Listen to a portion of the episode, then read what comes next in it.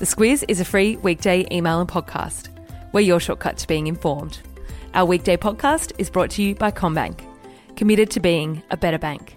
Find out more at commbank.com.au forward slash better. Good morning, I'm Claire Kimball. And I'm Kate Watson. It's Tuesday, the 2nd of July. In your Squiz today, our pollies return to Canberra, protesters storm Parliament in Hong Kong, freaky weather in Mexico, and Taylor Swift's latest feud. This is your Squiz today. It's the day we've all been waiting for, Claire. Well, not maybe not all of us, but I'm sure there are some that are very eager for the first sitting day of the 46th Parliament and on the agenda, income tax cuts. These were proposed pre-election by the government but I can't even remember what I had for dinner last night. So if people listening anything like me, you're going to need to recap. Look, I'm pretty excited. I'm sure a lot of people are. My world's a bit discombobulated if Parliament's not sitting regularly. So there's yeah. been that disruption to transmission over the last few months with the federal election and a budget being early and all sorts of things like that. But what Scott Morrison really wants to focus on today is getting uh, his proposed tax cuts through the House House of Representatives. It's a package of $158 billion worth of income tax cuts, and they're phased in three lots over 10 years. And the first couple of batches are, are pretty well um, liked by most people, and Labor will support those by the sounds of things. But it's the third stage that cuts tax for higher income earners that Labor is balking at, and they're not really sure how those vital crossbench senators are going to support support or not support them. So they're just holding off a bit at the moment about how that's going to go. And moving away from tax, our new Governor General, GG for short, was sworn in yesterday. If his name sounds familiar, he used to be the Governor of New South Wales, David Hurley. Yeah, and he was Chief of the Defence Force before that. So he's been in the public yeah. eye for quite some time. Uh, he made a, a fairly clear statement yesterday that Indigenous affairs is something that he's particularly interested in. His first words uh, in that Senate chamber with his uh, swearing in was something um, that uh, certainly Indigenous groups were really proud to hear, which was uh, the language of the local traditional owners being spoken. And he says his first trip is going to be up to Aurukun, uh, which is in far north Queensland, an Indigenous community there. So, yeah, lots of ceremony and pomp going on at the moment, but we'll get through that and into business.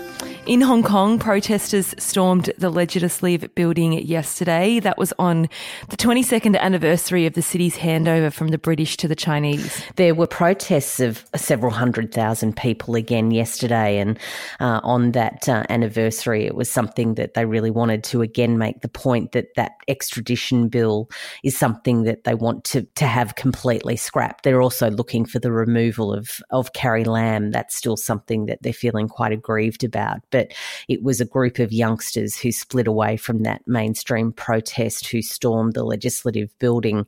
Uh, when you look at the photos, there's a link in the email to that. They've graffitied the walls, they've trashed furniture, they've gone through offices and turned them upside down. And pro democracy legislators were really encouraging them not to do that, worried that the ramifications would be quite serious and prison terms and all sorts of things. So, more to go on that. So, the Carrie Lam's the leader in Hong Kong, and those laws have been suspended but not ditched completely. So, as you say, protests continue.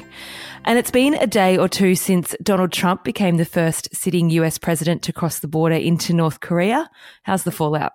Lots of fallout where you would expect it to be. Supporters really thought it was the best thing ever, and critics said that it was really just all for show. But what they could agree on was that it was one hell of a photo opportunity. And interesting, though, some focus on media coming out of North Korea. Uh, the phrase denuclearization is something that's appeared in articles, and that's something something that really hasn't happened for quite some time. So experts are saying that's an indicator that they're really going to get serious and come back to the table and talk about that again. No secret that property prices have declined in our major cities, but this year the rate of decline has been slowing. And for Sydney and Melbourne last month, there was a little lift. A little lift, and really interesting that it's the first lift for both of those markets since 2017. Mm. There's some sense maybe the worm has turned. What they think that is uh, about is that uh, the coalition has been elected, and it's not necessarily a vote of support for Scott Morrison. It's more a, a vote of support support for the removal of Labor's proposed tax changes relating to property. Also, the drop in interest rates by the Reserve Bank last month really did see June uh, pick up for those big markets. When you look at the other capital cities, they're still turning down, uh, except for Kate. Hobart, of course. Amazing. Yeah, Still continues going. its upward march. Yeah. And something to watch out for today is the Reserve Bank's interest rates announcement, with many predicting they may bring rates down to 1%. That would be the first back to back rate cut since 2012. We will see. And anyone who's done a bit of travel into regional Australia will likely have taken a regional airline Rex flight. They run 57 aircraft to 60 regional locations across all Aussie states.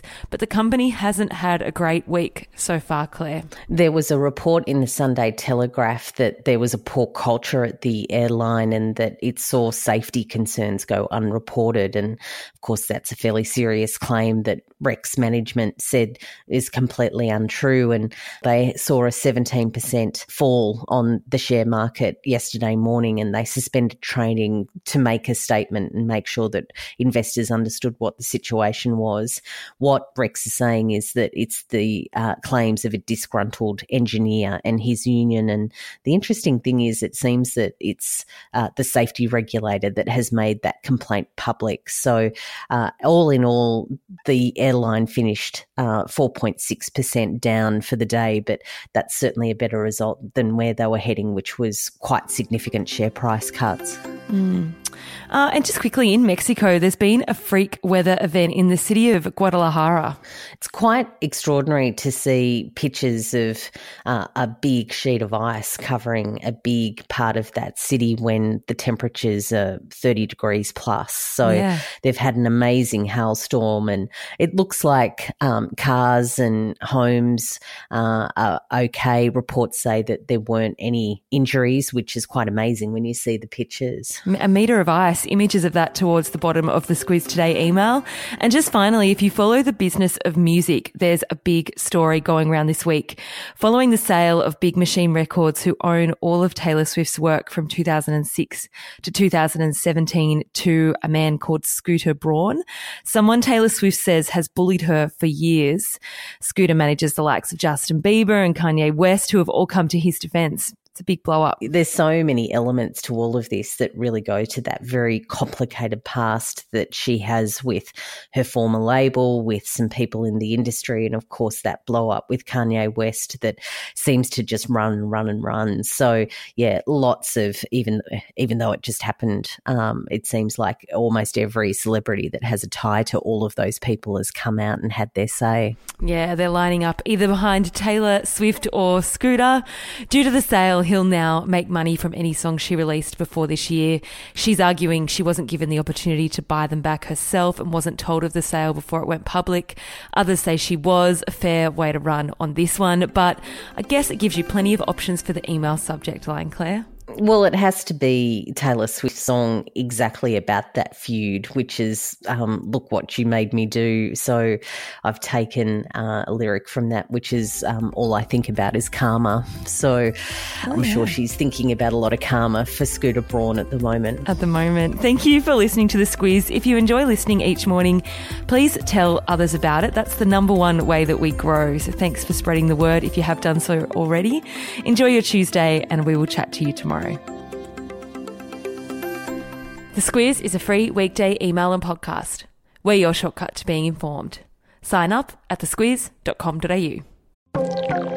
This week, our podcast is brought to you by Aware Super. Sometimes it can feel like retirement is a long way off, but whether it's two years or 20 years away, it's important to make sure your super fund is working for you.